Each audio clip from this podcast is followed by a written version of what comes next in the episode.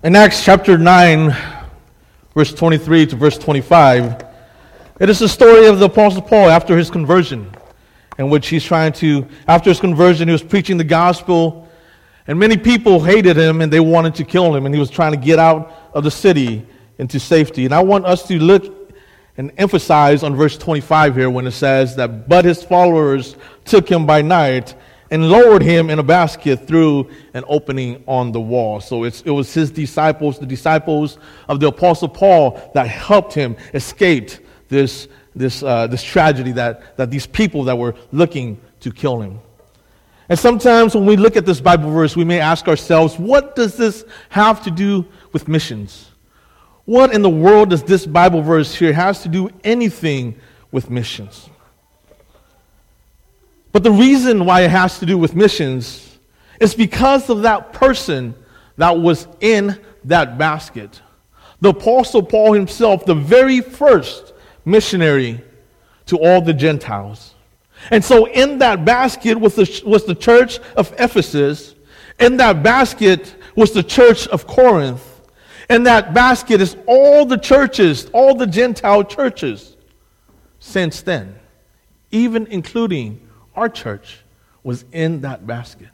Because if the Apostle Paul never was never able to escape that situation, if no one helped the Apostle Paul to escape that situation, then we would not be here today. None of us will be here today. And here in the text, here in the text, it doesn't say anything about a rope.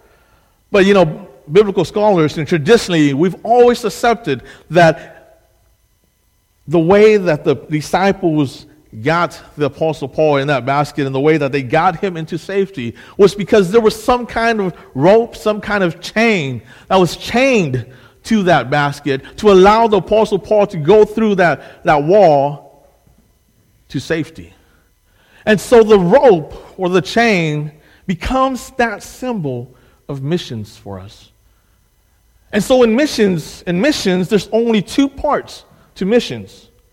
One part is a missionary, the missionary who goes into that basket and he goes into danger. He goes into places that he's never been before. He sacrifices his comfort, the comfort of his own home, to go into places that he's not very familiar with.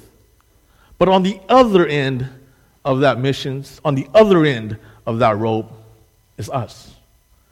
And so the so missions outside of the outside of the two greatest commandments, which is to love God and to, to love our neighbors, outside of that, the greatest commandment for us, the greatest commandment for us as Christians is the Great Commission. It is the Great Commission to go out and to make disciples of all nations. And so we are either the ones that are going into missions, that we are either the one that's either going to, to uh, Indochina, we are going to Laos, we're going to Thailand, we're going to Africa, we're going to the Philippines, or wherever we're going. We're either that missionary on that end of the rope, or we are the ones that's holding on the other end of the rope in support of that missions.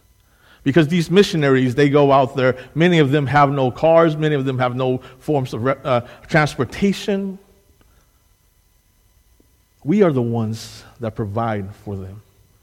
We are the ones who hold that, that other end of the rope and we support them through these missions.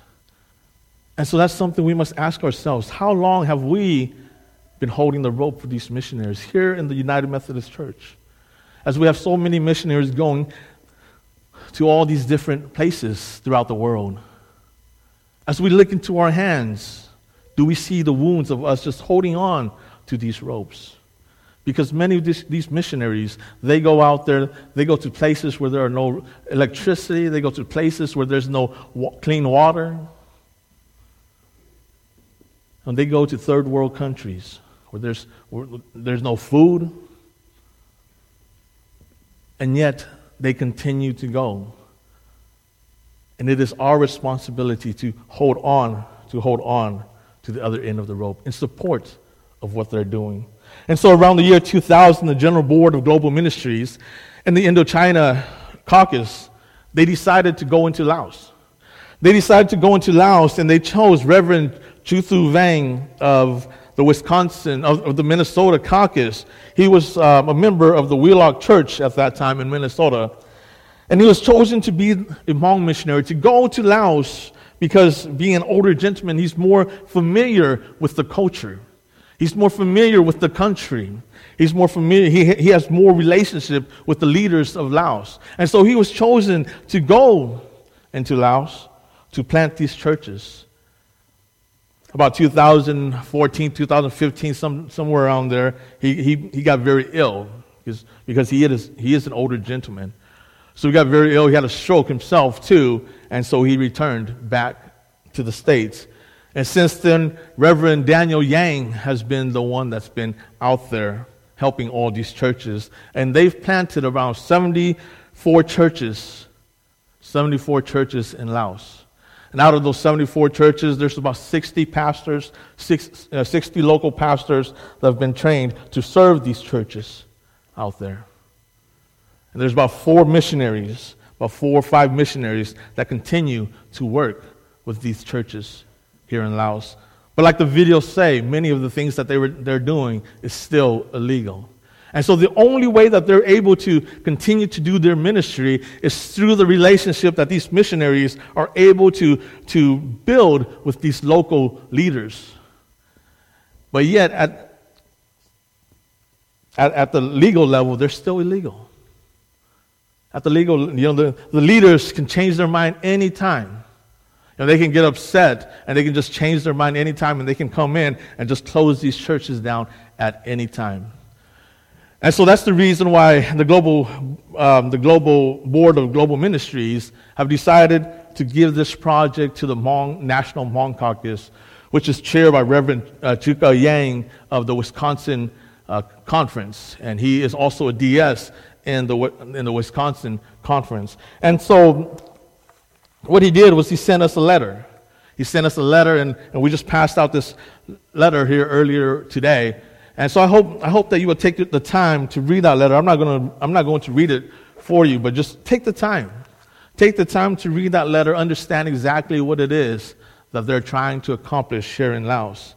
In the country of Laos, throughout its history, back, in, back during the Vietnam War, stats shows us, uh, statistics shows us that the country of Laos is the most bombed country in the history of the world in terms of its size and population. And so between 1963 and 19, uh, 1964 and 1973, the U.S. dropped 2 million tons of bombs on Laos during, uh, during 580,000 bombing missions.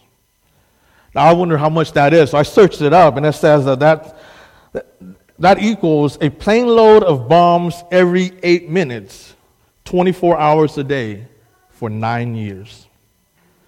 And you know, today, many of these bombs are still in Laos. Many of these bombs that have not exploded are still in the land of Laos and still presents a threat to many of the people of Laos, including many of the children in Laos. And since the time that the United States have withdrew from Laos, and since the time that the, many of the Hmongs have um, came to America as refugees, the communist, communism has taken over the land, and they've been isolated from the world. They've been isolated from the world. Education is something that's not available to them. Clean water is very, very limited to them. And so this is, this is the reason, this is the reason why the United Methodist Church decided that we are going to go there and try to help these people. And as, as just as the, the um, video touched based upon is that there's, you know, there's a long-term vision too. It's not simply to just build churches, but we want to be able to help their economy. We want to be able to provide medical care for them. We want to be able to provide education for them. So many things that we want to do, but in, it must start somewhere. It must start somewhere. This is the starting point. This is the starting point. We've been there for the last 20, almost 20 years, and yet we have yet to be able to officially register them as a church. And so this is what the, the global um, board of ministries wants to do, and this is what the, the National Hmong Caucus wants to do, is to be able to go out there and to just register them as an official church. all these 74 churches, so that they can, they can continue with their ministry, so that they can continue to do the things that they need to do. I know there's a lot of uh, objections many times when we talk about this, and even during our meetings when we discuss this, there's often a lot of objections to this. You know, some people will often say, well, why don't the General Board of Global Ministries, why don't they just put in the money? Why do we as the Hmong Caucus have to raise the money? Why don't they just put in the money? Another objection that we often hear is that we just don't have the money. We just don't have the money. Another objection that we often hear is that, you know, the Hmong churches here in America, they're, they're not even self supporting yet. They can't even support themselves yet. And so, why should we get involved in that? And so, we hear many different types of objections towards helping, towards helping these churches in Laos. But to that, I always respond. I always respond that, you know what, the global, the global board of global ministries, they have their duty. They have their responsibility. And that's why I showed this video here with Matthew West. Is that we, as a church, we need to stop asking what other people are going to do. But we need to start asking ourselves, what are we going to do? Because, because God created us for this. God called us for this. And we keep waiting for other people to put in the money, but what are we going to do? What are we going to do as individuals?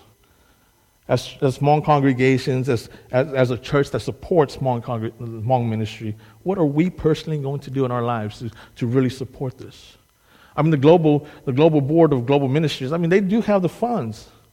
But now this is something they have given to us to be responsible for. And so we need to start asking ourselves. Once upon a time, we were the ones, especially for us Hmongs, once upon the time, we were the ones that were suffering. We were the ones that were in need of, of the finances. We were the ones that were in need of the support. And the churches, through God's grace, the churches have supported us, have, have supported us through our difficult times. And today, many, many of our Hmongs here in the United States, we've, been, we've become very successful. We've become very successful. So it's our time. It's our time to return the favor. It's our time to say, you know, what can I do? God has helped me all this time. God has helped me all these years.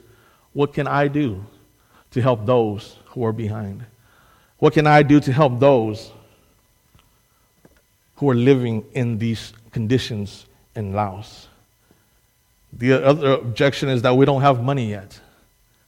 Another objection is we're not strong enough yet. But the truth is, we've been waiting for 20 years.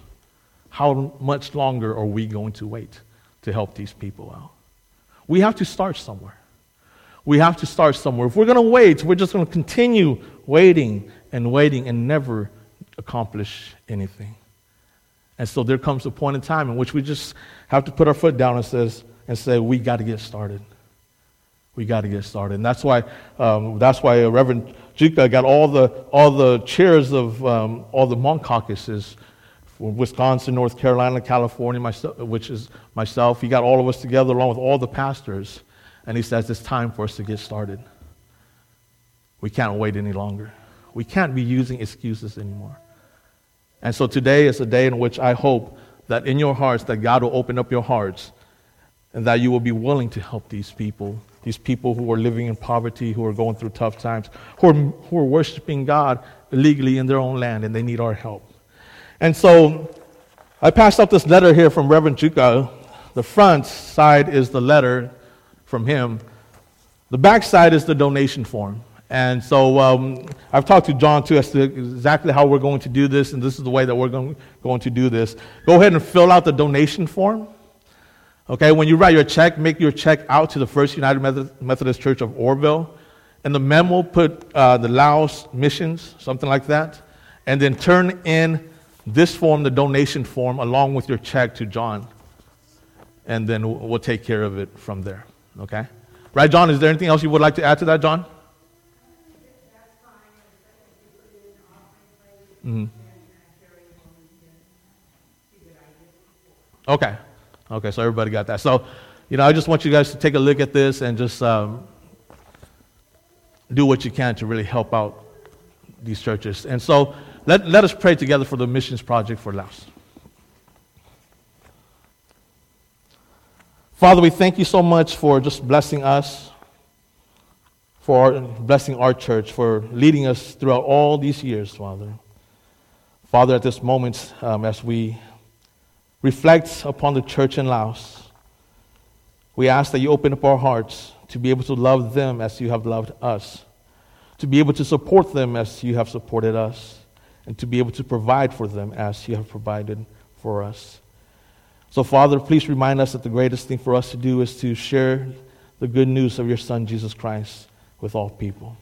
And so we pray for the people of Laos, the churches of Laos, all 74 churches, along with the pastors and also to all the missionaries that are in Laos at this moment. We pray for them. And we also pray for our church that you will empower us and use us for this project. And so we pray in the name of our Lord Jesus Christ. Amen.